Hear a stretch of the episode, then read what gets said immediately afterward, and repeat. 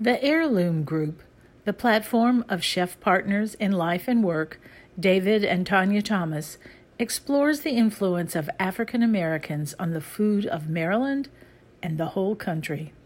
We talk about it today. It's on tip of the tongue.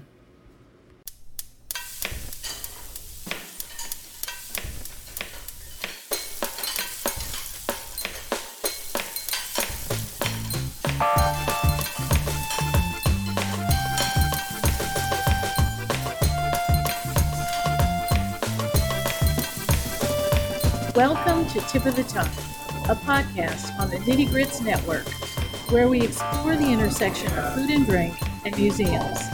This is Liz Williams. We're here today with chefs David and Tonya Thomas, the co executive chefs of the Heirloom Group based in Baltimore.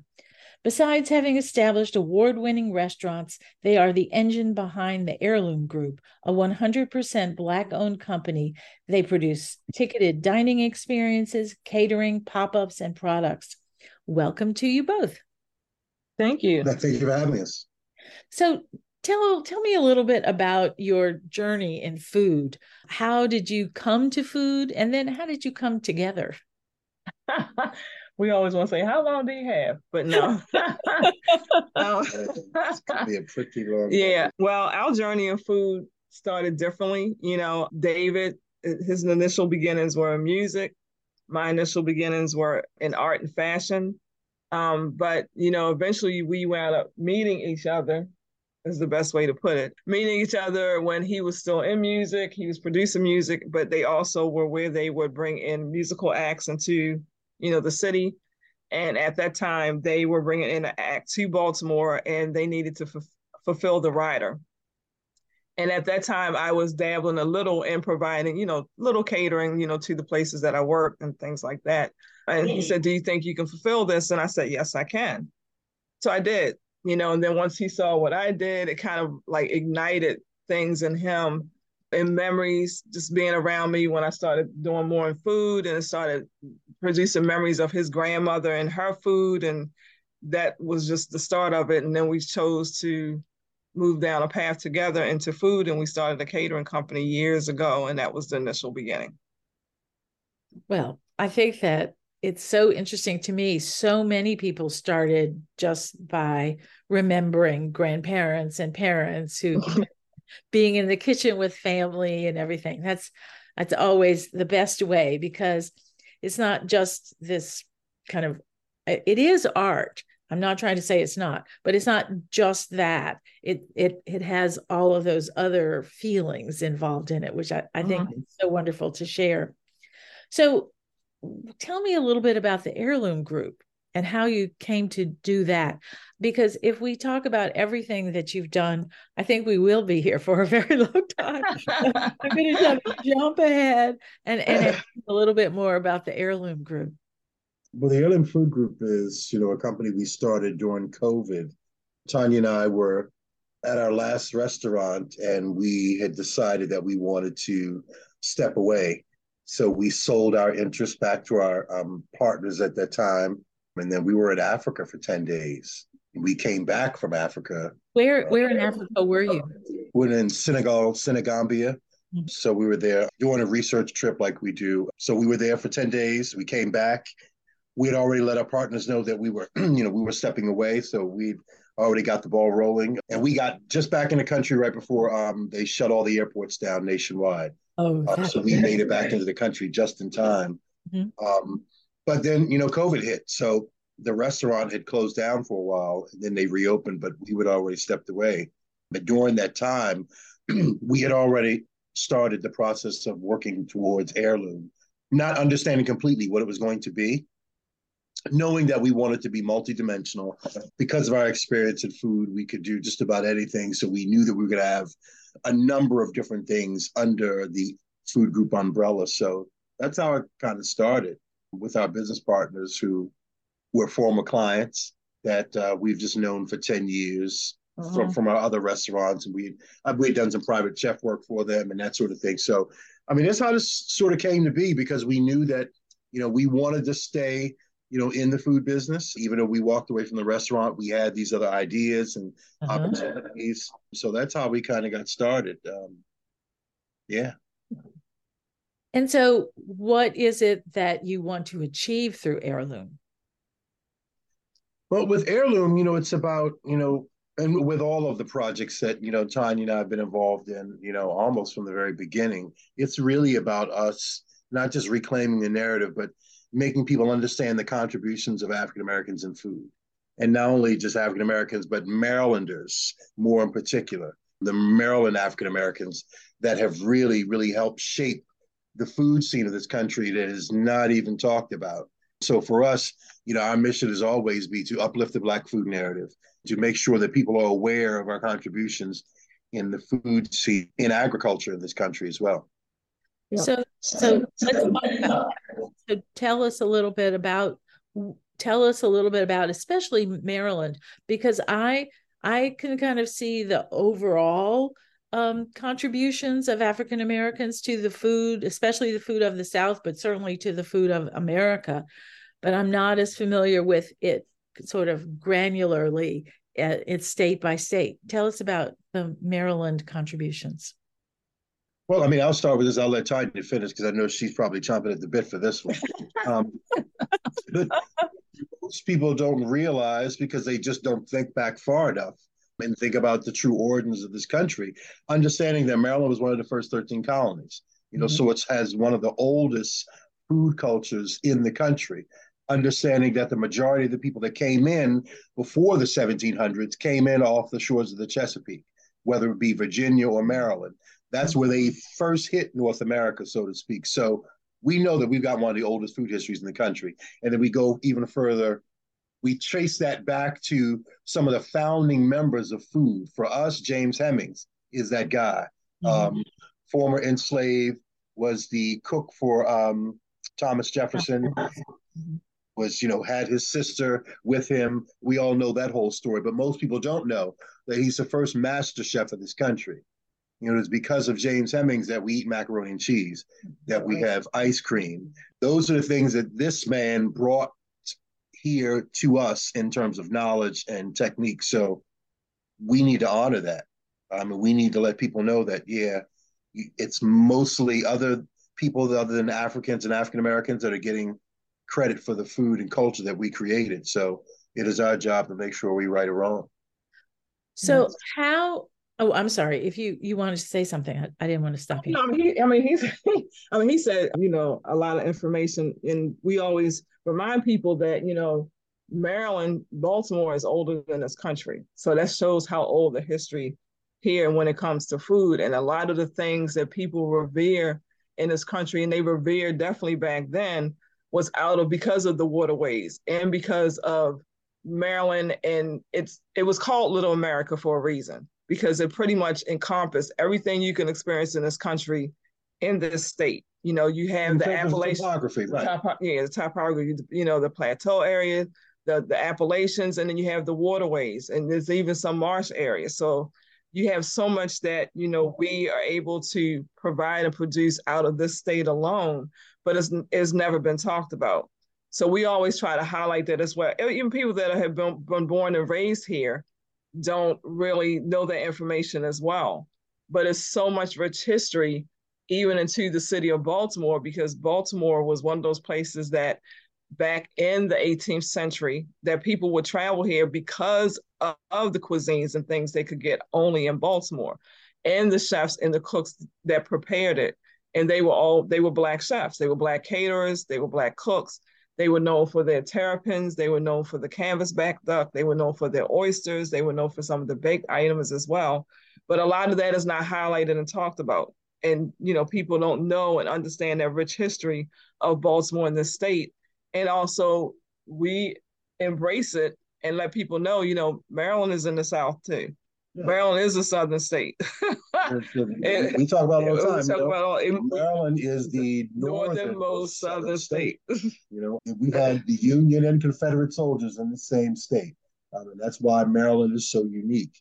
And if you talk about, you know, some of the legacy, these food items that have come out of Baltimore, you talk about um, Emmeline Jones. Emmeline um, Jones. It's a lot of history that we've been, you know, unearthing about certain people that were born here. They were known for, you know, their, you know, their cuisine and their dishes. She wound up, you know, in New York in the end. And then you had some people that were enslaved or free. You know, you had so many. It was both in in Maryland and Baltimore. That was the unique thing about Maryland is how you had both the enslaved and free mm-hmm. in the same state. Mm-hmm. I I I think of Baltimore growing up. We we learned that Baltimore was the sister city to New Orleans, and that there's lots of connections between the food between New Orleans and Baltimore. Other things too, but food is what we're talking about. So yeah, like Yakamein. Yes, yes, yes, absolutely, absolutely, and and snowballs. and, snowballs, exactly. Knockman snowballs. so tell me about the early interaction of the enslaved Africans and later African Americans who came to Maryland and interacted with the native people because there I mean people were eating in America before Europeans or Africans were mm-hmm. brought here. So, mm-hmm. how did that kind of interaction uh, influence and sort of oh, you know, it seems to me that one of the things that has to happen is it makes people aware of what what bounty is available right away because people mm-hmm. are already uh, tapping into it. Can you talk about that a little bit? Well, absolutely. I mean, I think you know most people take the word culture out of agriculture, right? Mm-hmm. You know, you cannot have agriculture without the culture of people. So no matter where you go on this planet, agriculture is a very important system of the life experience of our people, whether it's in Africa or on, on this continent here. The natives that were here, the indigenous folk, they taught us how to cultivate this land. You know, we came from Africa with a knowledge of farming. We came to the, from here, we came to here with a knowledge of agriculture, but what we didn't know was the seasons and the soil and all of those things that came from ancestral knowledge from the indigenous. So mm-hmm. when we came here, they were our partners. They made us understand what we could grow in what season, what things work better in what climates. We went from producing yams in the motherland to eating sweet potatoes in America but it was through those indigenous experiences that we had with them that we were able to have those relationships and get that information. So without that indigenous information, without them helping us, none of us would have survived here. It is important that we acknowledge them. Tonya's ancestry comes from the Lumbee tribe. So all the information that we put out when we talk about our people and the cultivation of food and things of that nature, we never leave out our indigenous brothers and sisters because we wouldn't be here without them. Yeah, because everybody knows the Lumbee tribe is, you know, it's one of those tribes that hasn't really been registered when it comes to, you know, the natives, you know, the indigenous community. And that's because the Lumbee tribe is a, a merge of two cultures. And that was those that were native indigenous to this country and those that were either enslaved or free blacks and the Lumbees have come out of that. You know, that's the history when it comes to North Carolina. It's a great history. It's a large history. It's quite mm-hmm. a few of them. Is originating in North Carolina, and we actually have a council here in Baltimore because there was so many people that migrated from North Carolina to Baltimore that they actually have here. So, and that is a part of my family. And trying to even research the indigenous history of Maryland, um, it's been tricky because so so many of the indigenous people of Maryland were wiped out once the Europeans came here because of just disease and things that they brought and they couldn't fight it. It's it's been interesting to find out how they feel like most of them had died off. Uh, I would say like 18th century, like 1700s, but I'm sure there was traces of them still moving forward. But what doesn't help in the census is like if you just had a certain amount of blood, they would list you not as native, they will list you as white, or they will list you as black. So they almost lost their indigenous culture and their history within that as well. well that was purposely done yeah. too, with yeah. understanding. Wipe them out, yes. Yeah, exactly. Well, we understand too, you know, white supremacy is prevalent and they wanted to make sure that their lineage lasted beyond what they considered slaves, right? So they were under the same system that everybody else was in. So that's why that Lumbee tribe, like she said, has not been registered because of their black lineage the natives here will not recognize that Lumbee tribe, um, which is just an atrocity. So we talk about it every time we can. So, so it's it's not registered only because of there's a blending of African blood and, and I don't think they're considered as full blooded yeah, natives they're not. They're not. because they they know that the tra- you know trace if you've researched back in history how the Lumbee tribe they what it wasn't and forgive me because I can't remember off the top of my head. It did originate with a tribe but because it then became the Lumbee tribe.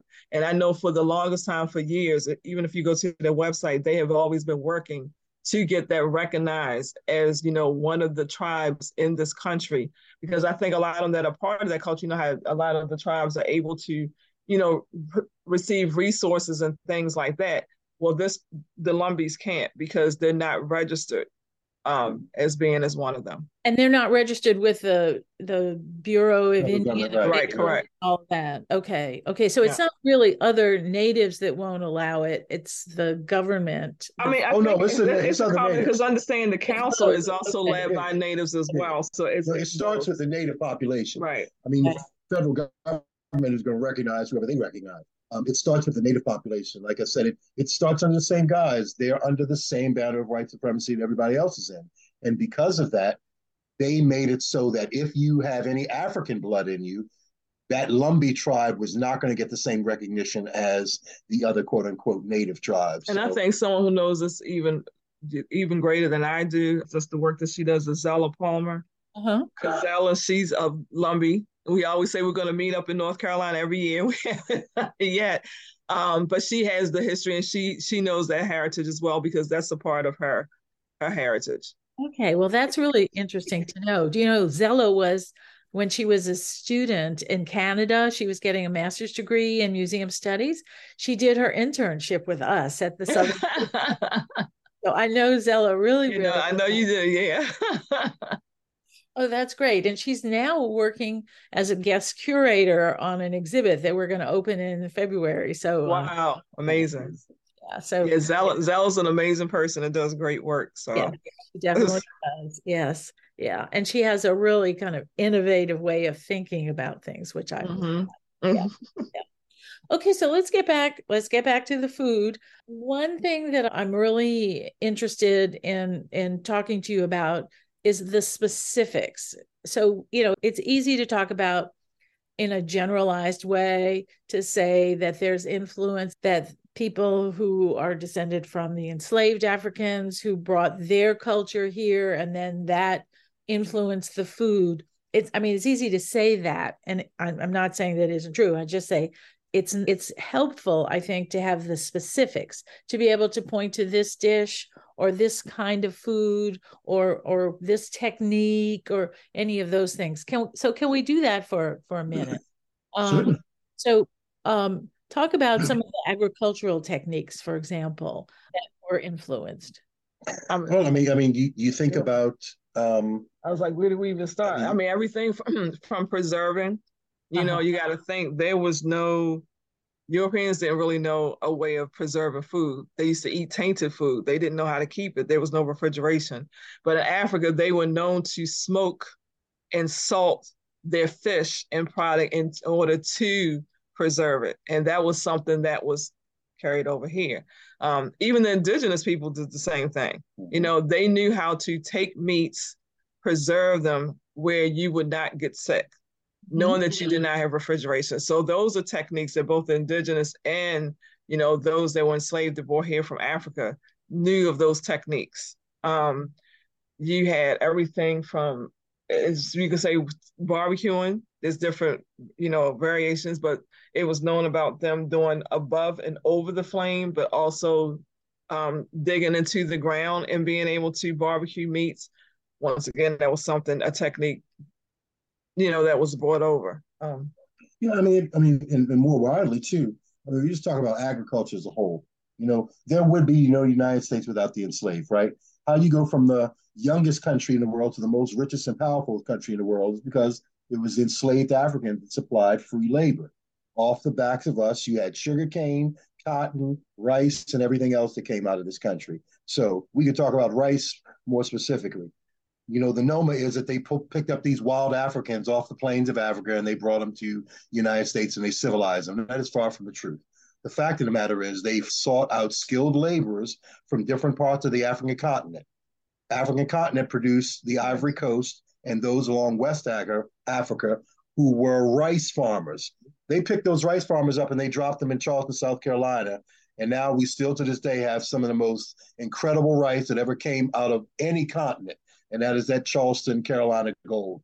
Mm-hmm. Um, that rice would not exist without the enslaved Africans um, that built an entire industry. So you can't even talk about food in this country without talking about Africans. And then some, and then some of the dishes that we know of here, if you look at um, some of the things that were produced in Africa, people we talk about it all the time, whether you know jollof rice or red rice or gumbo, and how okra and how that's the, the word gumbo or filé and what that means. It all all of that information is transitioned over to here. Mm-hmm. All of that food transitioned to some of the dishes that people love the most, and it was because of what was produced, and not just Africa, it's just, just the whole diaspora as well.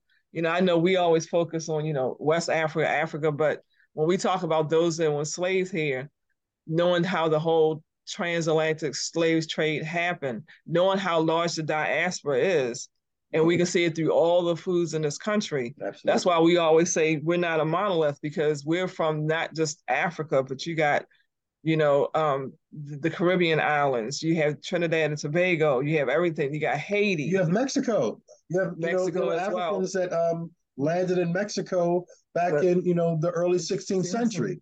You know, they're once again, you know, um, and it's even been um, reported that one in five Mexicans have African blood. You know, so if you look at that and then you understand that and you go into look at the food even further, look at mole. There would be no mole without Africans.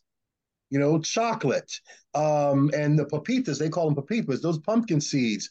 Those kinds of combinations, that thing started on the African continent. And I can tell you from firsthand from during the traveling that we've done through research. We go back to Africa and we were eating what is now we call chicken yassa.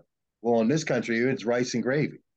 What's you know, chicken? That's it is the same dish that has been passed down and you know loosely translated, and it's now this completely different thing. Um, but you know, it's it's just amazing to me the things that we find out about ourselves through food.